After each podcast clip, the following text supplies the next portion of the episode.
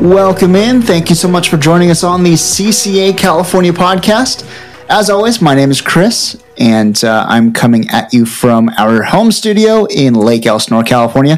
And today we are going uh, not across the pond, but across the country a little bit to Texas. But before we do that, guys, make sure to follow us on Instagram at CCA California. Give us a like on Facebook leave us a five star review, all that good stuff uh, on the podcast. And uh, we certainly do appreciate it.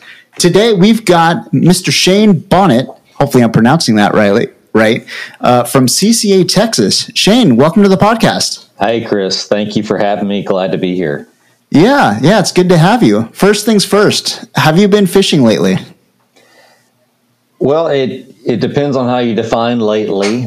I would say uh, I would. My answer is no, uh, because to me, lately means last weekend. So I have not been fishing lately. Uh, I have had the opportunity a few times this this summer of 2022 to to wet a line or two, but not doing it near as frequently as as as I should or anyone else should that loves the coast. I think that's the standard answer for everyone because we always want to be fishing more than we normally do. you can't do it enough, that's for sure. yeah, yeah, for sure. For sure. Well, we're going to get into a lot of uh, CCA business for sure and uh, all that. But before we do that, tell us a little bit about yourself, man. Okay. Uh, I'm born and raised uh, in Texas. I um, graduated college uh, and with my master's and, and moved to Virginia for a few years and managed an oyster hatchery at the Virginia Institute of Marine Science and moved back home to Texas to start a family and began working for our natural resource agency, which is Texas Parks and Wildlife Department. And I was there for 10 years working in the stock enhancement program, which is our coastal hatchery system and I was a biologist there uh, for five years and a hatchery manager there for another five years. And we, in that job, we would release red drum and spotted sea trout and southern flounder fingerlings back into our bay systems to enhance the ecosystem. And since 2016, I have been with uh, CCA Texas and my role there is advocacy director uh, for the state. Oh, cool, man! So you kind of do a little bit of everything. Yeah, I get to dabble in in, in a wide variety of, of, of issues. So it's it, it is it is not singularly focused on any specific uh, subject or or problem going on with the state. And so, yeah, I mean, it really it ranges. Um, from freshwater inflows to fisheries issues to you know environmental issues around um, industrial uh, permits, and so uh, I get to meet with with members, um, routinely attend their their uh, meetings, um, general membership meetings, or we call some some groups down here call them angler night outs, but I travel around the state talking to folks about fishing and uh, sound conservation measures.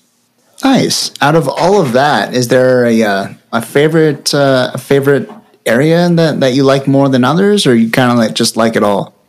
Well, I, I tend to you know I gravitate towards the areas that I'm most knowledgeable in, and so you know things going on in Texas right now. There's two specific species that you know we are constantly keeping our, our eyes on, and that's southern flounder and and our native oyster here, the eastern oyster. Um, and so those are two flounder and oyster are, are, two subjects that are really relevant right now and near and dear to my heart. So I kind of gravitate towards those two. Huh, interesting. What's going on with the flounder out there? Is there anything that we need to know about, or or just kind of just it's just one of those species where you kind of constantly have to keep an eye on? Well, it, you know, as it turns out, it's something that you we we really need to keep our, our eye on, and not just in Texas, but across the entire geographic range of southern flounder, and and actually other other flatfish species as as well. Um, southern flounder specifically, they range from northern Mexico all the way around to the Atlantic seaboard to um, you know north of Virginia, and so um, due to warming winter water temperatures, we are starting to see decreased recruitment of southern flounder fingerlings into the ecosystems within their geographic range.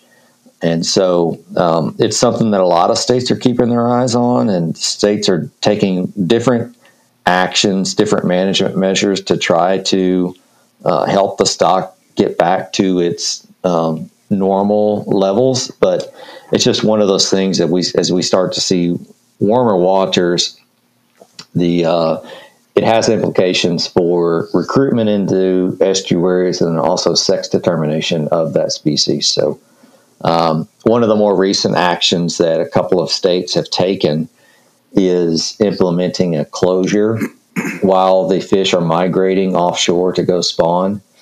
And so Alabama has a closure. Louisiana just passed their closure, and then Texas passed a closure a few years ago. So um, hopefully that gives an opportunity when you protect that spawning stock biomass to go out and spawn. It gives the fish a little bit of a break, um, go out and do their thing out in the Gulf, and um, hopefully we'll start to see a little bit of rebound. But you know, really that we really need some warm, I mean, some colder winters, consecutive colder winters, and those. And I'm not saying detrimentally cold winters, just back to average cold winters, and uh, that that that's ultimately what will help the fish come back. That's interesting. I mean, with at least for the California halibut out here, um, I'm not sure about the Pacific halibut, but the California halibut, you kind of hit on a point where, and and some people don't really know this. The halibut, and correct me if I'm wrong, Shane. They basically need a very specific water temperature in order to spawn or to get them to spawn. I, th- I think that's right, right? Yeah, I, I, and I don't want to speak in, in too general terms, and sure. I, I, am not an expert on California halibut. I mean, the southern flounder is is is my fish that I know the most about. Mm-hmm. However, they're they're both flat fish, so I think there's some assumptions that you can make across the, the various species. And because they're a cold water fish, um, and at least in the case of southern flounder, they go offshore to spawn. Those offshore water temperatures, for the most part, are, are relatively stable, and that, as you as you mentioned, the window of tolerance that, that the fish have, and I say fish, the egg development and the larvae development, the window of tolerance they have for those first, first few days, at least, of their life is very, very narrow. But as they grow and develop, um, and as they particularly after they start their first feedings and um, they've already consumed their yolk sac and their uh, fins are developed and they're out there hunting zooplankton and things like that as they start to develop that that tolerance or that window increases um, and so we really for texas we our hope is that our closure which occurs in the fall november 1st through december 15th is timed when we get some of those cold fronts that tells the fish to spawn. And so our hope is that by doing by having the closure where there's no pressure on the fish, we get some cold fronts and the fish spawn and the water temperatures are right where they need to be for successful uh, recruitment. But yeah, it's it's it, flounder are funny, and they you know they go through this metamorphic process in which their eye migrates to the other side of their body and so you can imagine how stressful that would be when bones are shifting around in your skull. And so um, we we you know when when they're stressed with that, coupled with environmental stresses, whether that be temperature or you know you name it, uh, algal bloom or low DOs or uh, a salinity that's outside of their preferred range. Uh, when they have those multiple stressors, you're just going to have reduced survivability. So, um, giving them the opportunity to spawn and, and hoping and keeping your fingers crossed for those suitable conditions is about the only things uh, that we can do other than stock enhancement, which is you know adding to adding fish into back into the ecosystem. Yeah, and, and speaking about adding fish and all that, in, in California uh, for the last, I think, couple of years, funded all by private money um, through the Hubbs-SeaWorld Research Institute, we've actually been able to. So I'll give an example. So the, the San Diego chapter uh, back in, I think, 2018 and 2019, we went on broodstock trips and caught all this broodstock uh, California halibut out of San Diego Bay and all that. And all those fish got delivered to the hatchery.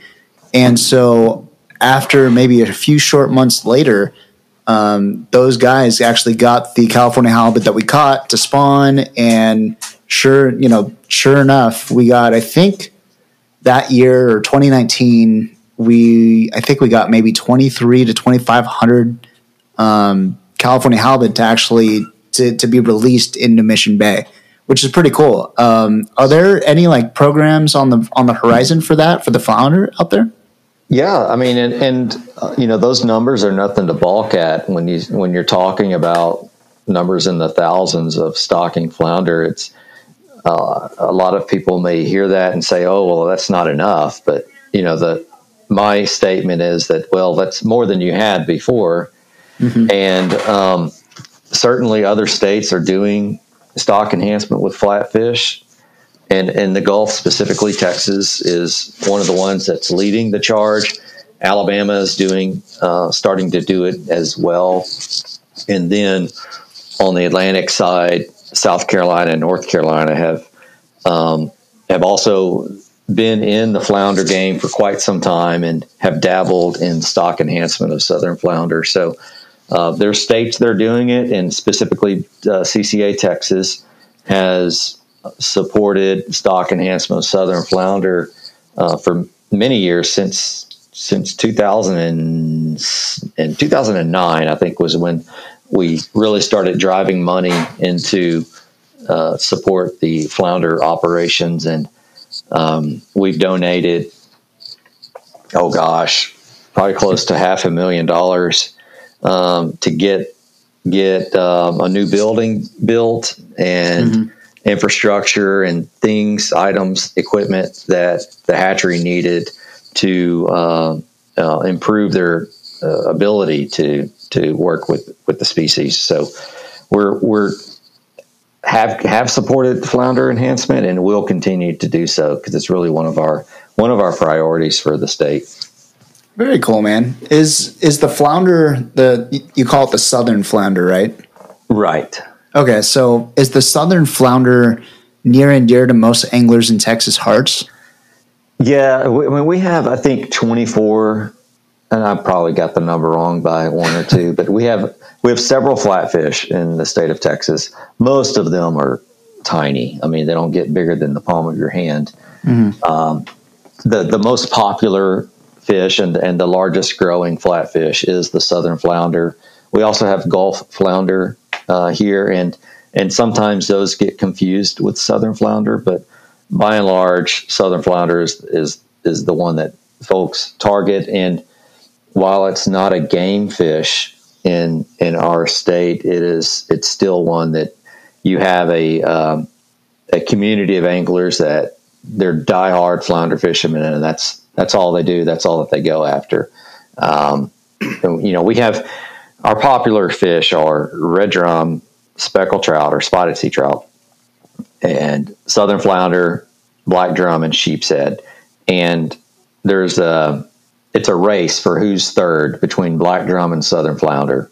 Uh, red drum and trout are one and two, or two and one, I should say. And uh, southern flounders fighting for that third position with with black drum.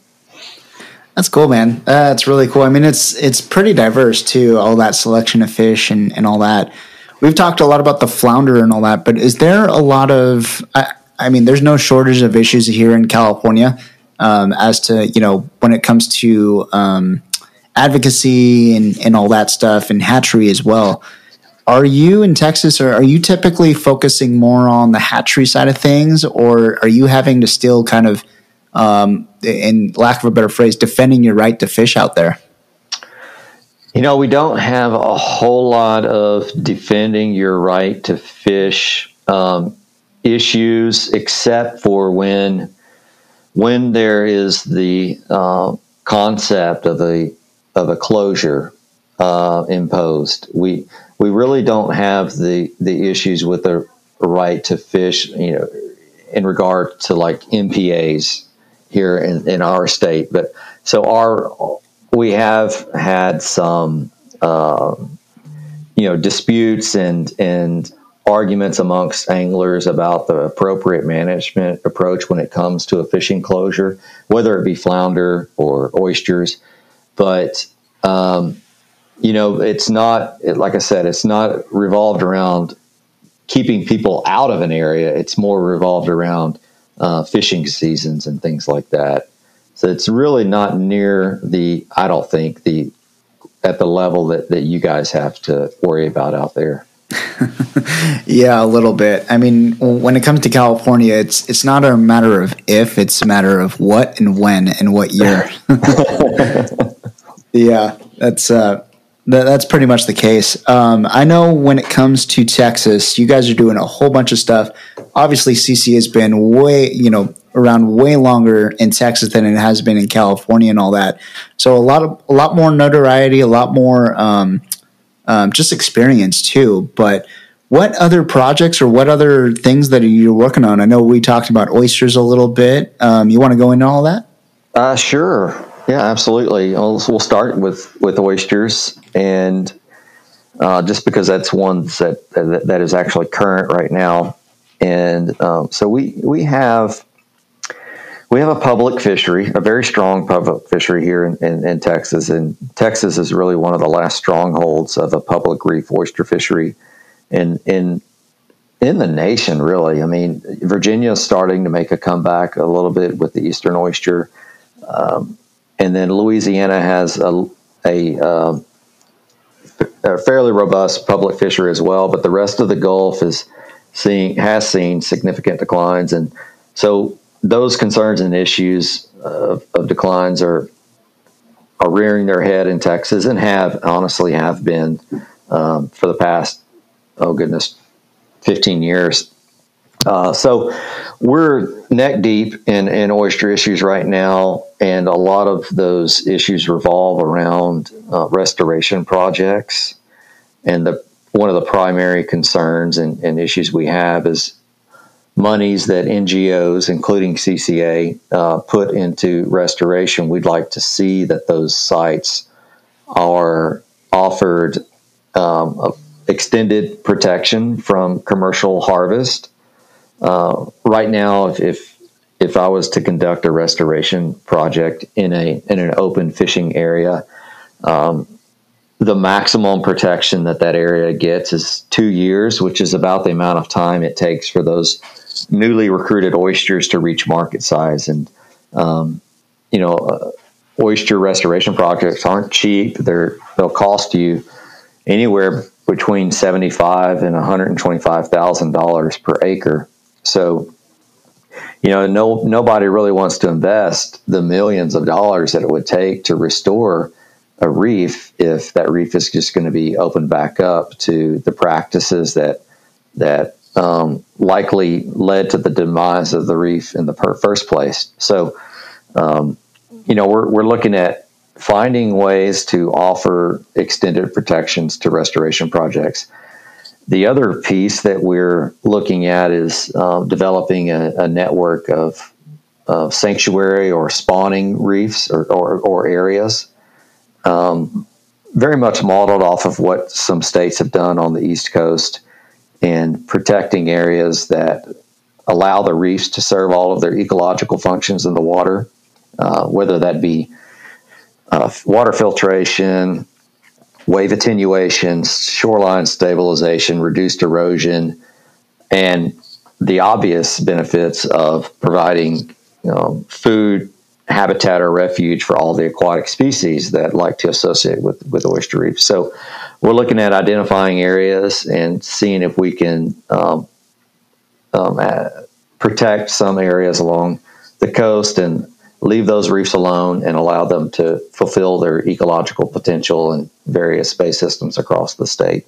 So those are those are two um, subjects within the oyster fishery that, that we're working on. There's there's a few more that are a little more detailed, but those in general, those are the two main focuses that we're that we're looking at currently. And it's a it's a difficult one because you you you have a little bit of user conflict in that um, our people that recreate the bays, uh, whether they're fishing or birding or just coastal enthusiasts that like to appreciate nature and all those things that exposed oyster reefs have to offer, they they see what is happening in real time as the uh, commercial fishery is is extracting that resource out of the bay system. I mean, literally, reefs that guys used to wade five years ago that were knee deep, they're now wading those reefs and they're waist deep or even chest deep. And so mm-hmm. you're seeing these reefs becoming um, uh, losing their vertical relief and being scattered and and spread out. So you're kind of transitioning a reef from a from a um, a small hill to a parking lot. And when you scatter reefs out like that and turn them into parking lots, you make them very vulnerable to low oxygen events and sedimentation, being covered with sediment. So um, this all this stuff is happening in front of people. They see it happening, and they're we're really seeing is grassroots effort come alive. I mean, that's what CCA is about: is grassroots mm-hmm. efforts, anglers getting involved at their local level, and this oyster issue has really um, woke up our some of our members, and that grassroots initiative is is alive and well,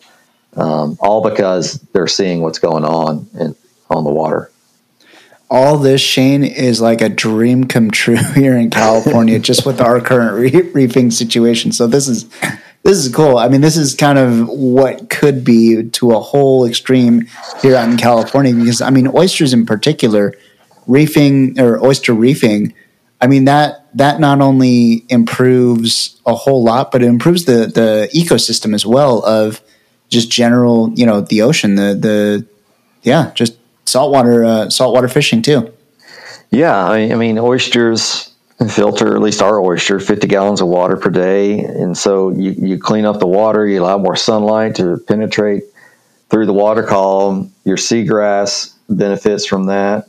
Like i mentioned it breaks up the wave action. It it protects shoreline from and we're seeing increased erosion with sea level rises and, and increased presence of these devastating storms along the gulf. So oysters really oyster reefs are our line of defense our coastal defense our natural barriers for these storms.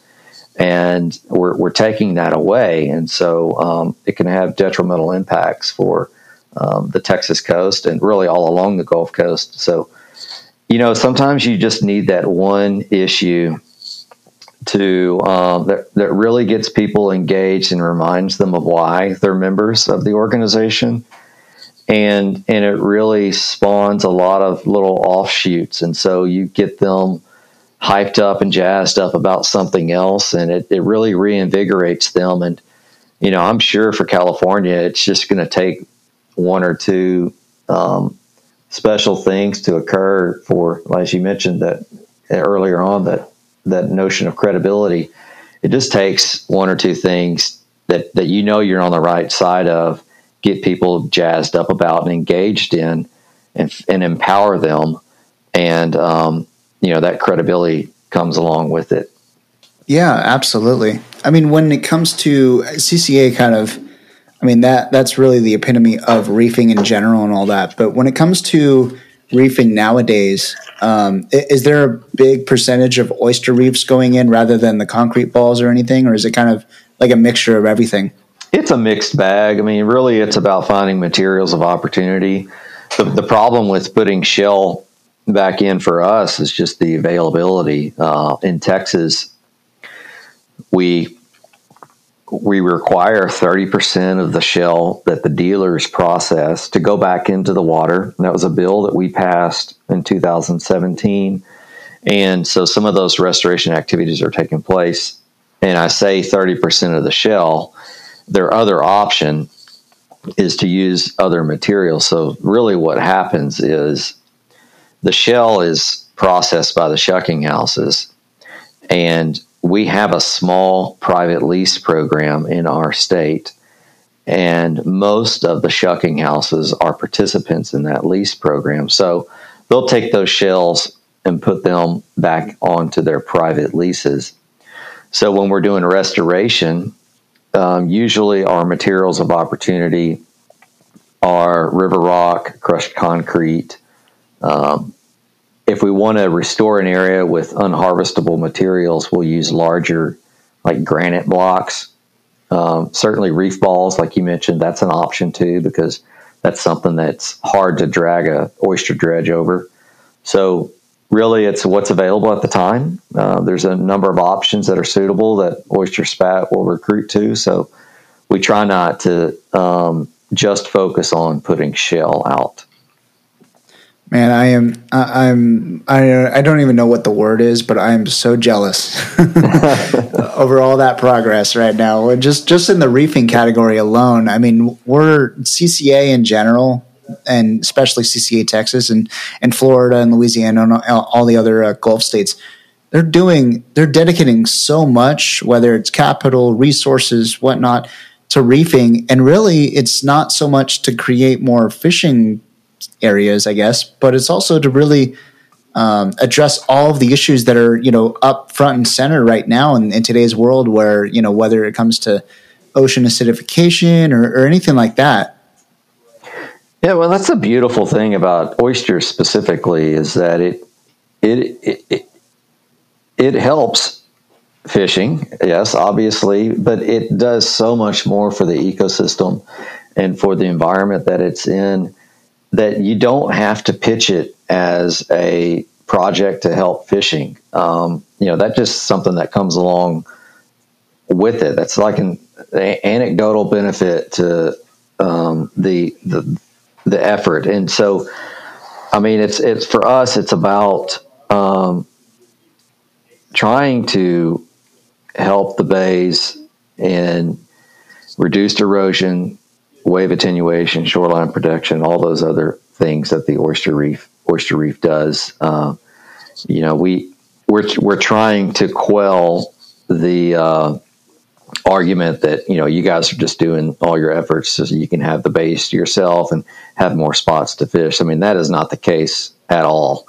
And so, um, oyster reefs are. It's been a fun one, and it's going to continue to be a fun one. And uh, a lot of stuff that other states do, whether that's Texas or North Carolina or, or California, you can take what one state has done and use that as the model for the next. Because I mean, it really even doesn't matter what species you're working with. You can you can apply the techniques and the strategies that other states have used to what you want to try to do in your state. For sure. And speaking of states, I know um, just a few years ago. I can't remember the the actual year, but it was just a few years ago where you guys had a massive freeze on, uh, during the winter time in Texas and all that. Are you guys still seeing the ramifications of that? And you know, how are things going after that?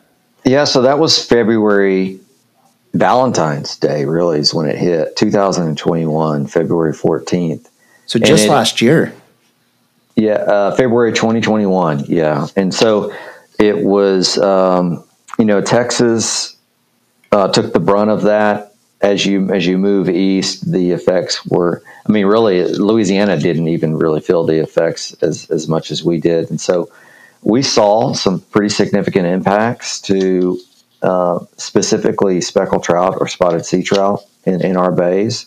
Uh, a lot of fish were killed, uh, and so we we the state, I say we, the state passed uh, some temporary regulation changes uh, that restricted the, the, the the bag size of spotted sea trout, and um, and you know we're we're hearing from anglers that they're seeing some fish show up again, and they like the quality of fish that they're seeing. So, you know, hopefully those regulations have helped, and you know it, it was a, um, a temporary action. So that ruling that was made um, after the freeze to help the, help the trout will expire not this August, but next August, and we'll go back to our, our, our previous bag and size limits that we had. But yeah, it was pretty devastating to um, see all the images roll across your social media feed, or if you went out there yourself to see all the fish washed up on the shoreline.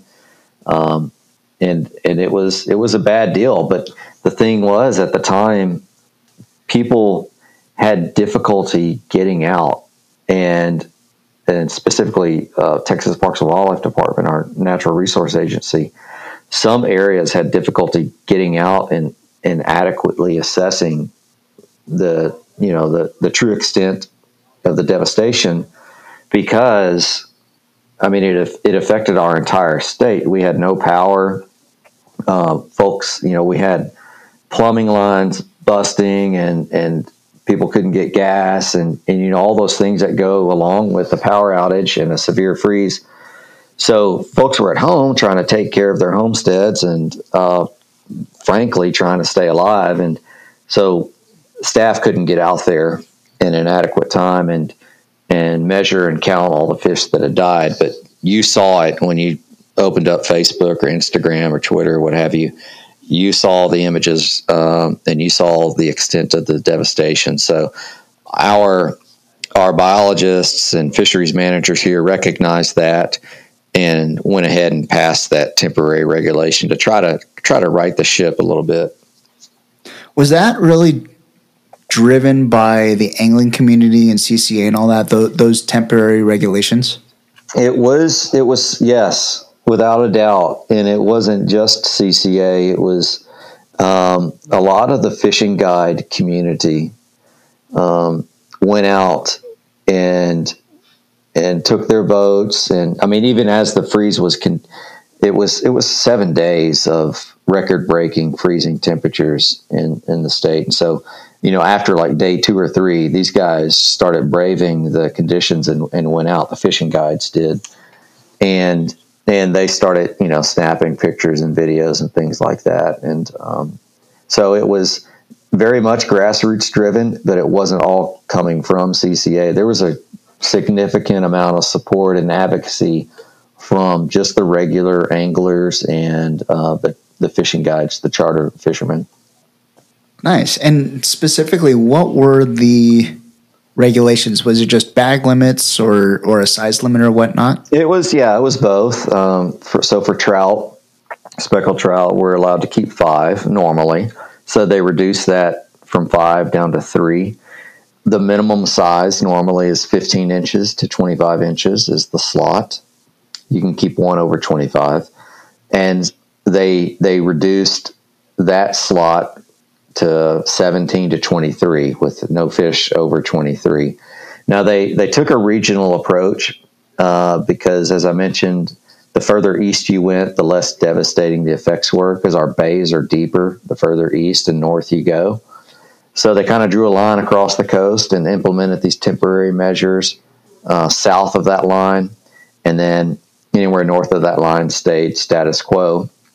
So um, I mean, uh, to go from five fish to three was not a huge ask. I mean, a lot of people supported that, but when they talked about increasing this minimum size from 15 to 17, you really start to get out when you when you go up in size on spotted sea trout.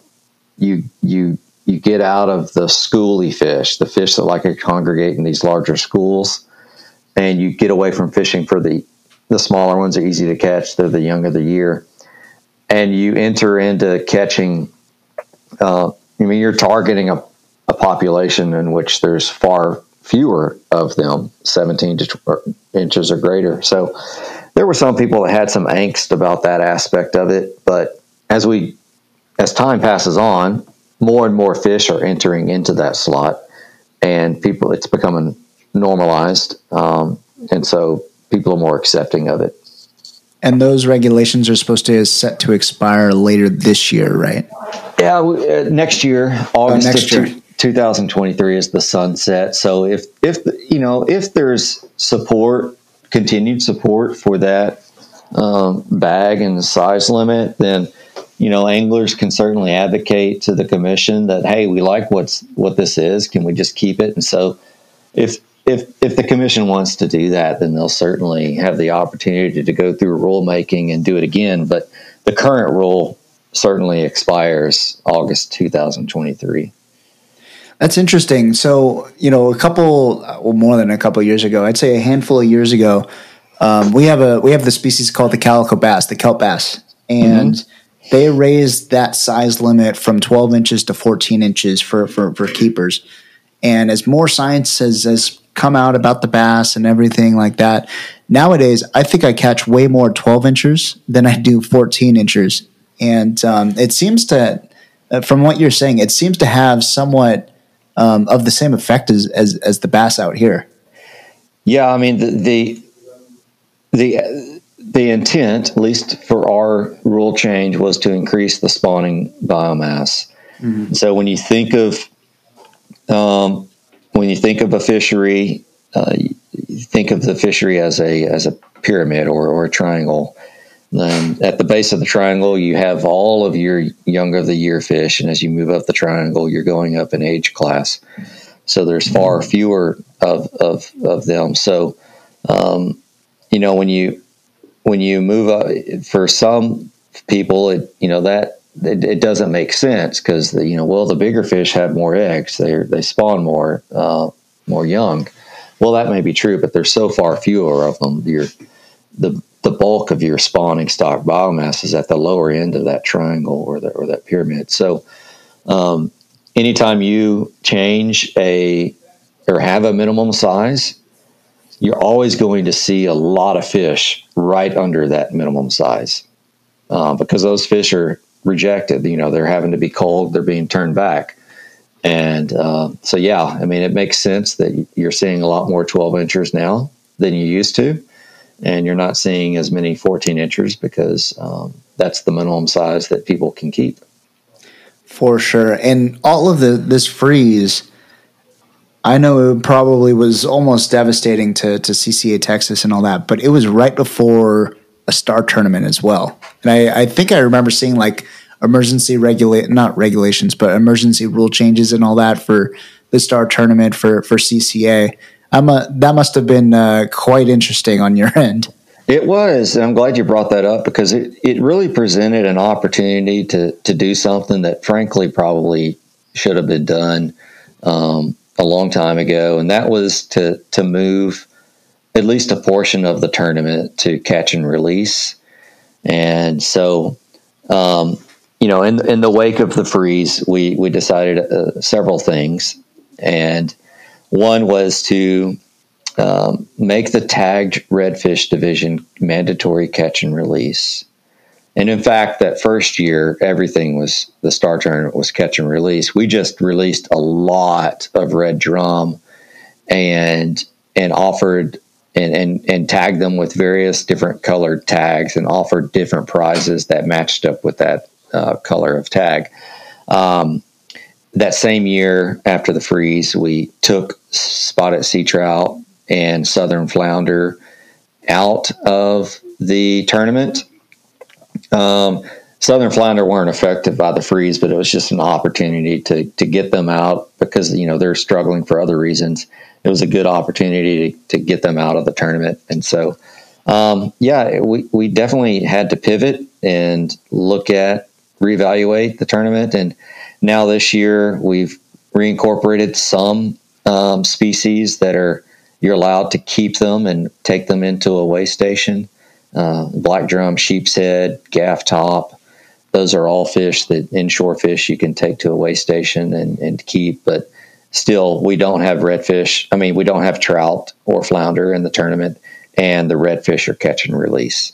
Everybody has bought into the catch and release of the redfish, and um, we don't hear t- we don't hear any complaints about allowing people to keep black drum or sheep's head or gaff top because all of those fish are are kept anyways by commercial fisheries. So um, we don't hear any negative flack about having that those guys in our in our tournament. Okay, I apologize, but what is a gaff top? That's a good question. It is. It is a saltwater catfish. It's one of two uh, saltwater catfish in Texas. It is not a glamorous species. I mean, you pull this thing up, and your leader line and your lure or your hook and everything else is covered with a coat of slime. Um, you know, but they they they're opportunistic feeders, uh, but they're fun to catch. They're a blast mm-hmm. to catch. They're a really good fight. They'll work in schools under birds, um, just like trout will. And so it's a good fish for um, um, fishing guides to put some clients on or for parents to put their kids on. Uh, most people just let them go, but they're actually not bad uh, eating. And so um, if you can get past the slime, then you know you just fry them up or cook them up like you would any other, like you would a freshwater catfish. So um, we're we're trying to by having them in the tournament remind people that there's this there's this other target fish out here that you can you can pursue. You don't have to put all your efforts into catching the you know the glamorous two or three fish that most people go after. Is the gaff top the same species as the one that? Um, gosh, I remember. So we I just went out there in June for the ED workshop and all that, and we were catching some catfish that can actually not sting you, but if you if they get you with their spine, it, it hurts. Is that the same species?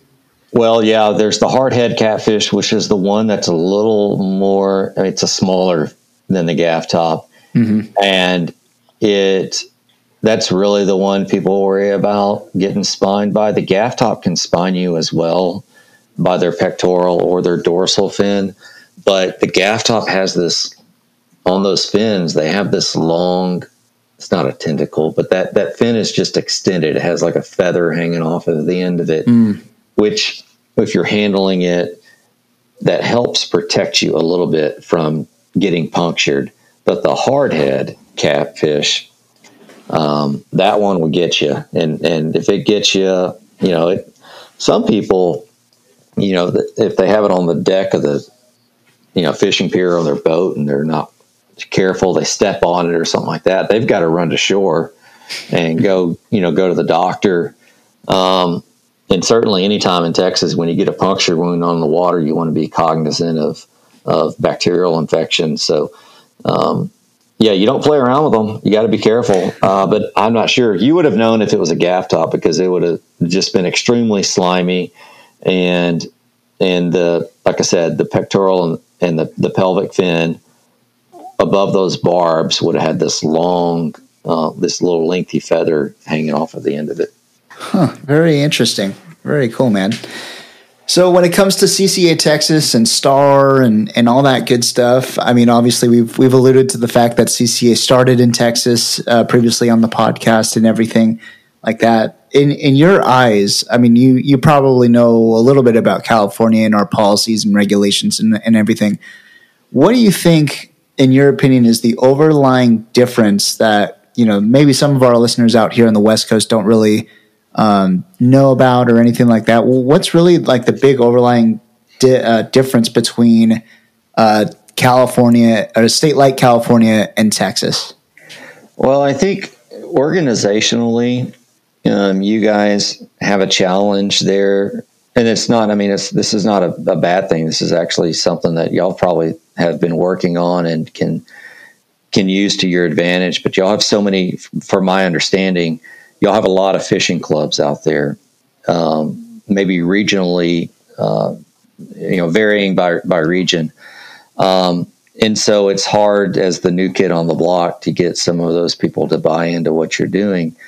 But you know, like I said, it just takes that one singular issue that people want to um, want to unite around, and, and maybe there's some opportunity to to bring a lot more of those people into the under the CCA um, umbrella. Um, from a from a state perspective, you know, dealing with our different state agencies, uh, we certainly have it easier here just because we've been around so much longer. I mean, CCA Texas has been around, not Texas, but CCA has been around as long as our um, natural resource agency has been sampling you know the bays with with gill nets and conducting their their monitoring program. So um, we've we've been here and have been relevant since 1977, and uh, so you know 45 years of of being present and being involved in state policy um, has we have that brand recognition and and it has an impact when you're when you're talking to elected officials and to um, regulators. They they know who we are, and really they respect us because we're very we're actually pretty careful about issues that we get involved in, and we're pretty good about staying in our lane. Um, I mean, there's as a conservation group, you're asked all the time to to get involved in things that yes, they do impact the coast, but we only have so much bandwidth, and we really try to stick to to to the mission. And so, if we're asked to do something that that we're not sure we should do, we go back and read that mission statement and see if it falls in line with the true intent of that mission, and that helps you know keep us between the goalposts. But um, yeah, our our our strength here is just just relevancy and and brand recognition, and that's something that that's something that just takes takes time. Yep, we will definitely get there for sure yeah, eventually for sure. over time. Yeah, absolutely. When I think the one you'd mentioned the one issue that gets everyone riled up and, and together and on the same page, we just faced it back in 2020, and that was the um, the the bill AB 3030, the 30 by 30 efforts and, and all that. And we're still facing it today, and also and and other states in in uh, in the U.S. as well.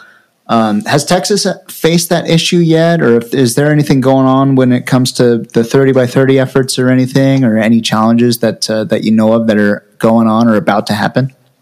Um, I mean, certainly it's been in it's been in uh, our our conversations, and I mean, you know, there's definitely arguments that can be made that we've already achieved. Many of the uh, many of the, goals of 30 by 30 30 so uh, um, but we, you know we don't hear it constantly like you guys have out there for the past two years.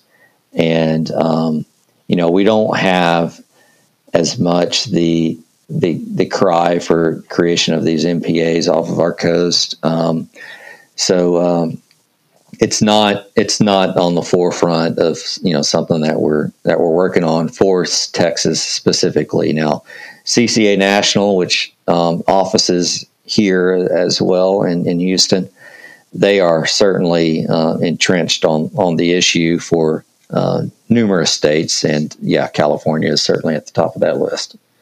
For sure. Well, before we let you go, Shane, um, obviously, you know, you're entrenched, as am I, in the, in the CCA model and the CCA organization working for, for CCA Texas and me in California when it comes to the local chapter model, it's super, super important to kind of stick with the program, have the banquets, have the, um, for lack of a better phrase, breaking bread with everyone in the community and everything. Um, as you know, in, in your role with CCA Texas and all that, do you still are are you still able to kind of make it out to banquets and participate and and are you do you still belong kind of like to a certain chapter? Yeah, I'm a member of my chapter in my hometown, and and make make some of those meetings. Um, I, I often go and speak to uh, our chapters across the state. So I, I try to be, become the interface between the grass and the roots, and um, and because um, they need to they need to they need to have a face with the name and they need to know who they can reach out to to address the issues that they're having. And so I, I, I try to do I do a good bit of that, and then on the banquet side, I go to um, a few throughout the year. I mean, we have sixty chapters in Texas, so um, and we six have zero six zero, and we have we basically have nine Chris's running around across the state uh, putting on these events, and so um, they have most of those pretty well covered, but. I'll go to a few throughout the year to um, hang out and break bread, as you mentioned, with with with some of the members. I mean, there's a few that we put on that I don't want to miss just because they're such wonderful events, and then there's a handful of others that I I haven't been to in a few years that I feel like I need to go to. So I'll try to make the rounds across the state as much as I can. Okay, so you will know way better than I will. So when I have to go to Texas for a national board meeting or anything like that, um, or even just just just to go out there. What banquet shall shall I not miss, in your opinion?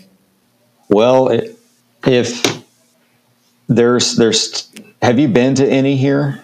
Yeah. I've been to I think Central Houston, and I've been to Corpus as well. Okay, so you saw Corpus is a big one, and uh, very well attended, and you know that's definitely one of the top three or four in the state. Uh, Austin is one to experience, and and and it is it's it's one that I won't I don't try not to miss. So that is that is a good one. We have um, one in Fort Worth, which is really unique. It's just the venue that makes it so special. So that's a cool one to go to as well. And let me give you a third. It's it's um, it's it's out in the country. I mean, it, but it, you won't find a group of guys that care more about their home waters, and that is in El Campo, Texas. It's the Matagorda Bays chapter. Just a lot of energy, a lot of fun, and and their their net revenue from that chapter, um, although it's much smaller event and um, fewer people coming, it's it's on par with some of the bigger guys in, across the state, and so just continually be impressed by that Matagorda Bays chapter. So that's three events. I think. I think I don't know if you're coming to um, headquarters, not headquarters. If you're coming to Houston um, in this November around that national board meeting, but we, you know, the the National Habitat Program Building Conservation Trust uh, puts on an, an, event in Houston um, at the same place where you went to that Central Houston um, mm-hmm. uh, fundraising event. Um, they put on a little little thing there, and that's a fun thing to go to. Um, but and that one's all about raising money specifically for our national habitat program. So I'm uh, I'm going to be writing an email to Robert and uh, letting him know that I'm going to be coming out to all these banquets and all that. And he, uh, he yeah, to say, Robert, put me on the calendar. And Robert would be, heck yeah, let's go. Yeah. Um, tell him Austin, Austin, El Campo, and and and uh, Fort Worth. Oh man, this is cool. Awesome. Thank you for those Rex. And um, lastly, are you going to make it out to California anytime soon? You want to go fishing? Um, I don't have anything booked, and, and I would love to. Yes, and yes, and yes, and yes. so um, I need to talk to Robert as well. So in your email, just say, "Oh, by the way, you, I'll copy you. Need, you. you need to pay for Shane to come out to California and, and hey, you know what? I could come speak to one of your chapters. How about that? Hey, perfect. Perfect.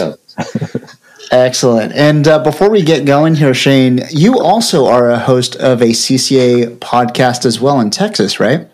I am. It's Coastal Advocacy Adventures is the name of the podcast. Um, I think I'm have 49 episodes, but I've been doing it a long time.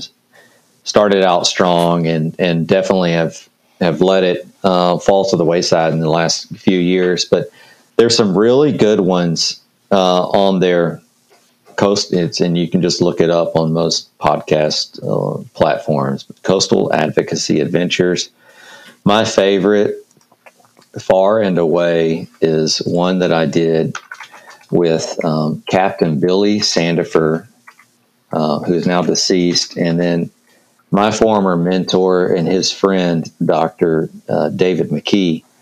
And the Captain Sandifer just lived a really unique life. Um, a couple of years of it spent out on a uh, uh, on a barrier island down in South Texas and um, living with the coyotes and the uh, the ghosts out there, as he puts it.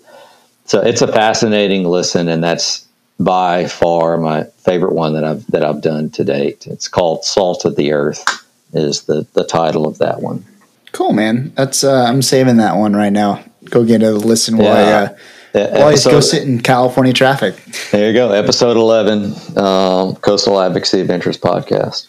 Cool, cool, man. Well, before we let you go, anything new and exciting, or anything we need to be on the lookout from uh, on your end or CCA Texas end? Well, I, you know, we, we, we, hit a lot of the relevant issues that, that are happening here. So um, I I don't really have anything new except um, I would just encourage the two of us in our states to to stay in touch and see how we can learn from each other and see how we can help each other out. You know, one thing that I've seen with this oyster issue, issue specifically across the Gulf is that we had people from other states traveling to Texas to give public comment and speak in support of the conservation measures we're trying to pass. And they were, you know, the, the theme of their of their efforts was called One Coast. And so, um, although we don't share the same coast, we share the same um, conservation ethic, ethos. And so, I think that there's opportunities for us to support each other in our work, even though um, we're not on the same coastline. We can still um, offer each other some sort of uh, help in, in, in our respective efforts. So let's let's keep in contact and see how we can help each other out and um, do do a site visit here and a site visit there. Yeah, absolutely, absolutely. You kind of hit the nail on the head there. Where, yeah, we don't share the same coast, but we definitely um, share the same love for you know ocean angling and conservation as well. Shane, thank you so much, my friend. Really, really appreciate the time and uh, thanks for coming on the podcast. Absolutely, you're welcome, Chris. I enjoyed it. Thank you. Awesome.